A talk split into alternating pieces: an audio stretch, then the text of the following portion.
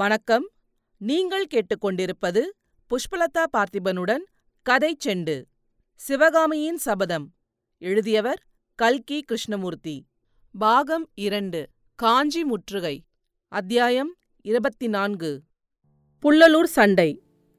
கண்ணபிரான் ரதத்தை விட்டு குதித்து குதிரைகளின் தலைக்கயிறுகளை பிடித்துக் கொண்டே சிவகாமியை நெருங்கி வந்து தங்கச்சி இதென்ன? இங்கே எப்போது வந்தீர்கள்? இதென்ன ஊர்? என்று துரிதமாய் கேட்டான்.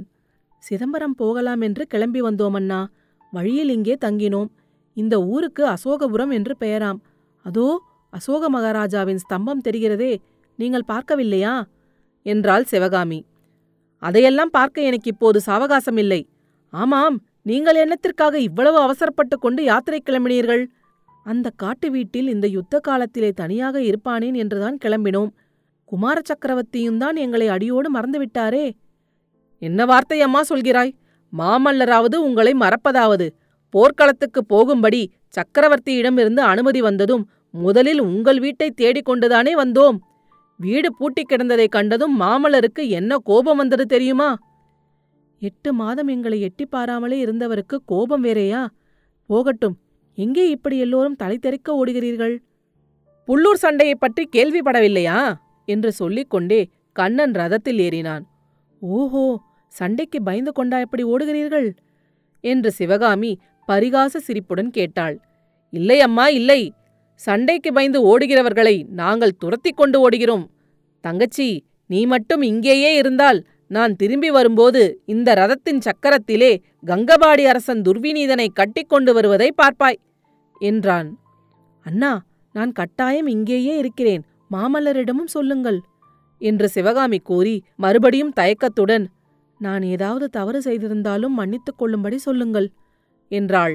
அதே சமயத்தில் கண்ணன் சாட்டையை சுளீர் என்று கொடுக்கவே குதிரைகள் பீத்து கொண்டு கிளம்பின. கண்ணன் தலையை மட்டும் திருப்பி ஆகட்டும் என்பதற்கு அறிகுறியாக குனிந்து சமிஞ்ஞை செய்தான். மறுகணம் ரதம் மாயமாய் பறந்து சென்று விட்டது. அப்போது உள்ளே இருந்து வந்த ஆயனர் சிவகாமி யாருடன் பேசிக் கொண்டிருந்தாய் ரதத்திலே போனது யார்? என்று கேட்டார். கண்ணபிரானப்பா ரதத்துக்கு முன்னால் குதிரை மேல் மாமல்லரும் பரஞ்சோதியும் போனார்கள். அப்படியா? நாம் அவர்களை விட்டுவிட்டு வந்தாலும் அவர்கள் நம்மை விடமாட்டார்கள் போலிருக்கிறதே. அவர்கள் நமக்காக வரவில்லை அப்பா நமக்காக அவர்கள் ஏன் வரப்போகிறார்கள்? சிற்பியின் வீட்டைத் தேடி சக்கரவர்த்திகள் வந்த காலமெல்லாம் மலையேறி போய்விட்டது சிவகாமி. அப்படி சொல்லாதீர்களப்பா.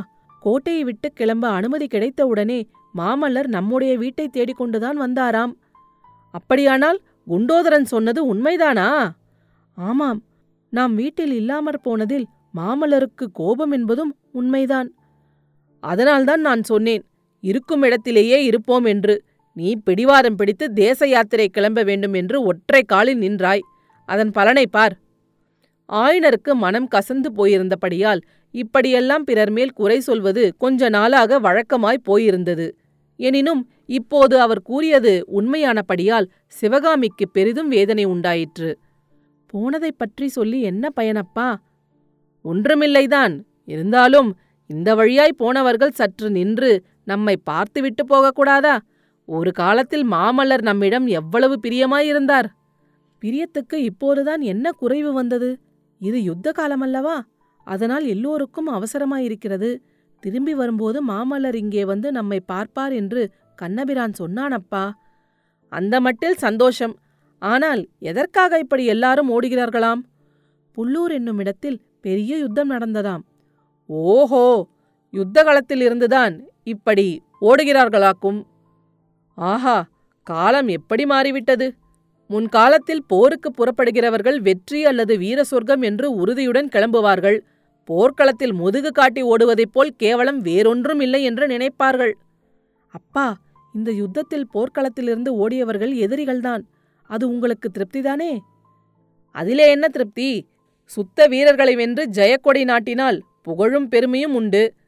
புறமுதுகிட்டு ஓடுகிறவர்களை தூரத்தில் ஜெயிப்பதில் என்ன கௌரவம் இருக்கிறது?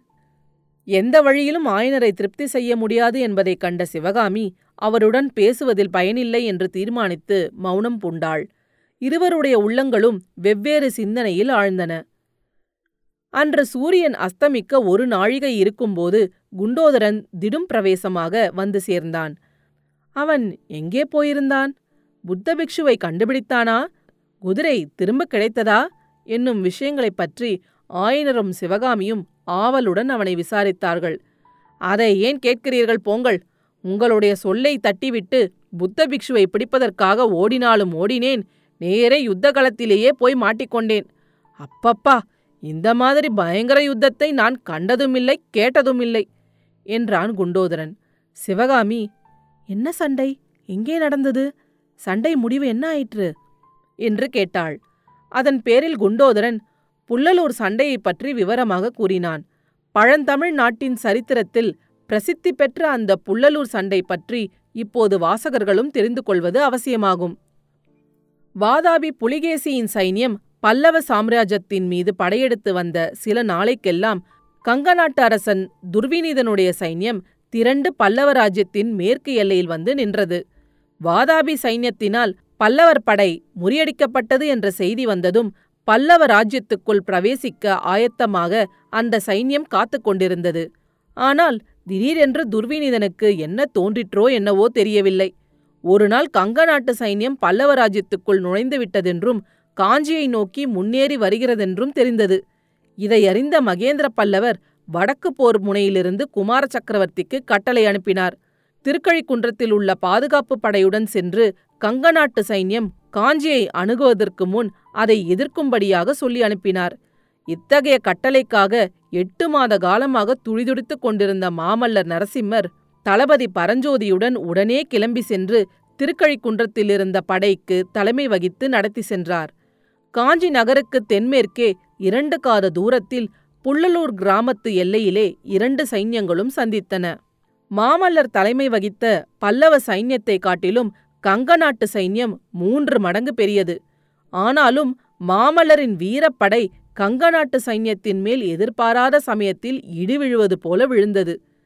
மாமல்லரும் பரஞ்சோதியும் கையாண்ட யுத்த தந்திரங்களும் போர்க்களத்தில் முன்னணியில் நின்று நிகழ்த்திய வீரச் செயல்களும் பல்லவ வீரர்களுக்கு இணையில்லாத உற்சாகத்தையும் துணிச்சலையும் அளித்தன. போர் உச்சநிலை அடைந்தபோது கங்க சைன்யத்தை மற்றொரு பக்கத்தில் இன்னொரு புதிய படை தாக்குவதாக வதந்தி உண்டாயிற்று. அவ்வளவுதான். அத்தனை நேரமும் ஒருவாறு தைரியமாக போரிட்டு வந்த கங்க சைன்யத்தின் வீரர்களை பீதி பிடித்தது.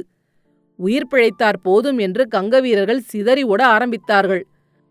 கங்க நாட்டரசன் துர்விநீதன் பட்டத்து யானை மேல் ஏறிக்கொண்டு தெற்கு திக்கை நோக்கி ஓடிக்கொண்டிருந்ததாக செய்தி வந்தது. அவனை எப்படியாவது சிறைப்படுத்த வேண்டும் என்று தீர்மானித்து மாமல்லரும் பரஞ்சோதியும் பல்லவ சைன்யத்தை சிறு சிறு படைகளாகப் பிரித்து தெற்கு நோக்கி பல வழிகளிலும் போகச் சொல்லிவிட்டு தாங்களும் அதே திசையில் அதிவேகமாக சென்றார்கள். போர்க்களத்தில் தரிகெட்டு ஓடிய ஒரு குதிரையை காப்பாற்றி அதன் மேல் ஏறிக்கொண்டு குண்டோதரனும் அவர்களை பின்தொடர்ந்து வந்தான். துரதிருஷ்டவசமாக வழியில் அவன் ஏறி வந்த குதிரை காலை உடைத்து கொண்டது. அதனால் அவன் பின்னால் தங்கிவிடும்படி நேர்ந்தது. குதிரையை அப்படியே விட்டுவிட்டு கால்நடையாக நடந்து அசோகபுரம் வந்து சேர்ந்ததாக கூறி குண்டோதரன் அவனுடைய வரலாற்றை முடித்தான். அடுத்த அத்தியாயத்தில் விரைவில் சந்திப்போம். கதைச்செண்டு பற்றி உங்கள் நண்பர்களிடமும் உறவினர்களிடமும் பகிரவும். உங்கள் கருத்துக்களை கமெண்ட்டுகளில் பதிவிடுங்கள். உங்கள் கருத்துக்களை கேட்க ஆவலுடன் காத்துக் கொண்டிருக்கின்றேன். நன்றி. நீங்கள் கேட்டுக்கொண்டிருப்பது புஷ்பலதா பார்த்திபனுடன் கதை செண்டு.